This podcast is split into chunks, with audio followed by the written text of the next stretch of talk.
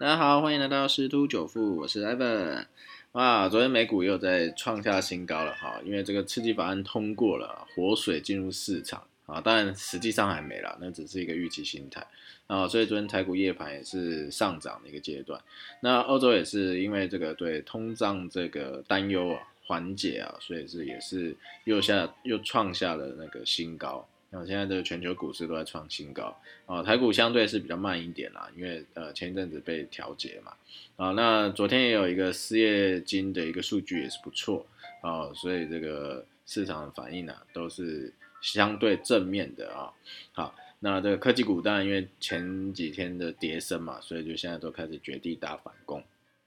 啊，所以看起来今天这个台股。开盘应该会相当不错哦，待会就要开盘了，啊，那我们继续再看，好，那还有一个消息哦，就是那个政府对打房这一块啊，啊，这个还是持续有不断的新闻释出啊，那前几天有讲一个囤房税啊，哦，那今天的新闻是讲说囤房税暂时先不实施了，啊，但是这个其他的两税合一的话，基本上是已经大致底定了，然后都有所调整。然后这个可以各位可以再关注一下，呃，有时间艾文也可以再做一些细部的一个分析。好，那再就是有一个有一个新闻是，因为最近的市场行情都被美债利率去做一个影响嘛，那安居在做预测，他说未来三个月十年期美债利率啊升破百分之二，然后他预估今年平均通膨率将达到百分之二点九，明年会维持这个水准，然后所以说有可能。呃，这一段期间，哦，这个美债利率的增减波动啊，还是会稍微影响这个市场的一些走势。哦，那呃，如果按照最近这一些资讯来看的话，只要不要过度急升，那对于股市的部分，基本上呃都还算正面。啊，为什么可以这样讲呢？啊，因为如果过度急升，就有可能很。快戳破这个资金推升的这个泡沫。那如果说是涨涨跌跌、涨涨跌跌这样子一路上去的话，那在股市上面资金会做一些回调，那就等于是涨高了，然后做一下回档，然后再涨高，再做一下回档，这样是呃感觉在这个技术面来讲会是相对稳定一点的啊。当然这只是艾粉自己的一个看法啊，不代表市场一定会。按照这个预期下去走，好，所以各位还是可以专关注一下啦啊，但最重要还是资金分配跟风险控管一定要做好。那另外再看一下，为什么就是有一个社论在讲哈，就是为什么这个美国啊，啊这些公债子利率啊会牵动全球啊，所以其实应该是这样讲啦，呃，他这边的主标题是美扩大支出牵动全球复苏啊，为什么他会这样讲？啊，因为他现在已经要实施这个一点九兆美元的新冠疫情的一个纾困的一个经济计划案嘛，好，所以他这个经济政策重点是从宽松货币政策转向扩张性的财政政策，因为他这个财政政策一出来之后会扩大基础建设，这个新闻都已经有在宣宣布了哈，所以这样转变呢，不仅牵动美国景气，也会对全球经济中来有一个重大的影响。好，所以经济合合作暨发展组织 （OECD） 的最新经济展望报告预测，美国总统拜登推出了这个计划，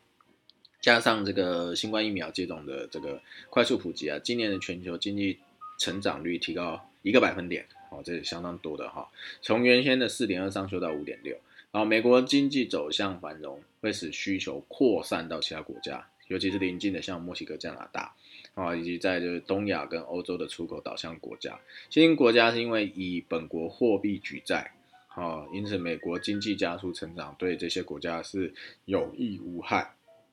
包括出口增加。并且鼓励企业投资，但是如果美国景气过热，市场对产品与服务的强劲需求将受到供给的制约，从而推升通膨。这也就是为什么那个公债殖利率会上升的原因。因为这个如果市场就是大家都在讲的报复性消费啊等等，所以这个等于拉动这个需求。可是你的供不应求，那供应不来不及，那那是不是代表供需失衡，价格就会上涨？其实现在的像什么车用晶片啊。啊，或者有一些报价啊，其实都是有有点类似这样的状况。所以那这样子，如果呃在制成原物料这一块的成本增加，是不是代表产品终端售价会转嫁到消费者也是增加？所以是不是代表说是这个通膨上升？那通膨上升的话，那值利率啊就跟着往上跳。最主要是原因是这样子，所以投资人正在压住这个 FED 究竟会提前升息来抑制通膨，还是说会等到经济充分就业才会收回宽松政策？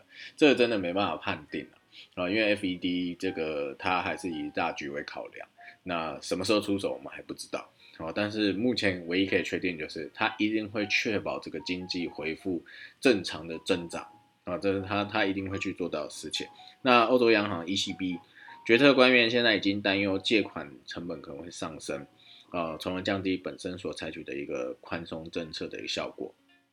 就是他担忧这个呃利率啊上升到造成成本上升会，就是减少。这个财政的宽松撒钱的这个产生的一个效果，好，那这个美国政策转向，好，所以使开放中国家很难适应啊，啊，它这个利率水准上升会使外资啊全部回流到美国，不再支持开发中国家脆弱的这个经济，所以美元就会升值，那美元指数就会从呃前一阵子最低到八十八上下，现在已经到九一九二之间，啊，如果这样子的情况之下，就美元会回强势。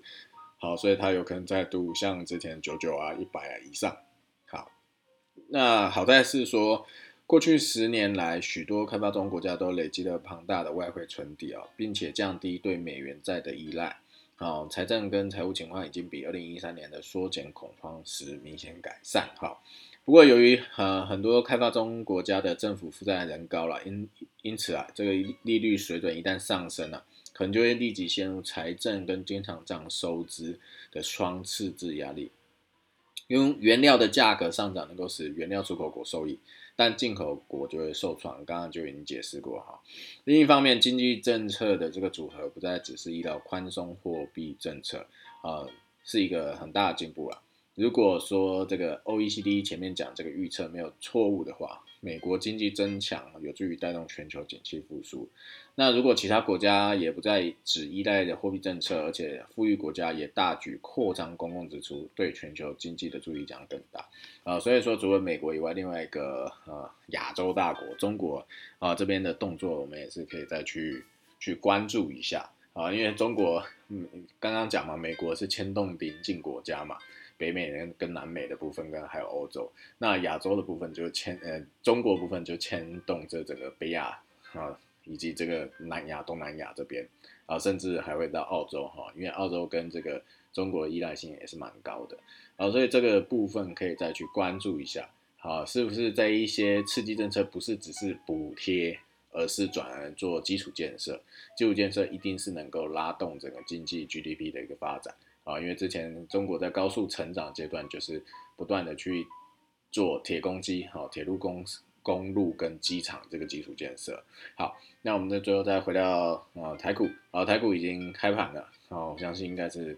啊开开红盘，啊那看起来目前多头应该是有望持续的。啊那如果我们用技术线型来说，啊这个小型的底部形态已经完成。三月八号高点一六零七四，好，已经突破了，所以短线上是乐观可以看待。但月 K 有一个高点是在三月二号的一六二六二，啊，这个只差一点点。那如果能够一举突破的话，那就等于是啊突破一个下降的一个啊趋势的一个呃压力线，啊就可以回到长多的轨道。那筹码面当然外资啊终于结束了卖超哈，昨日是买超了一百九十四亿，啊是在。卖超后的一个最大幅的买超，是大盘最大一个利多，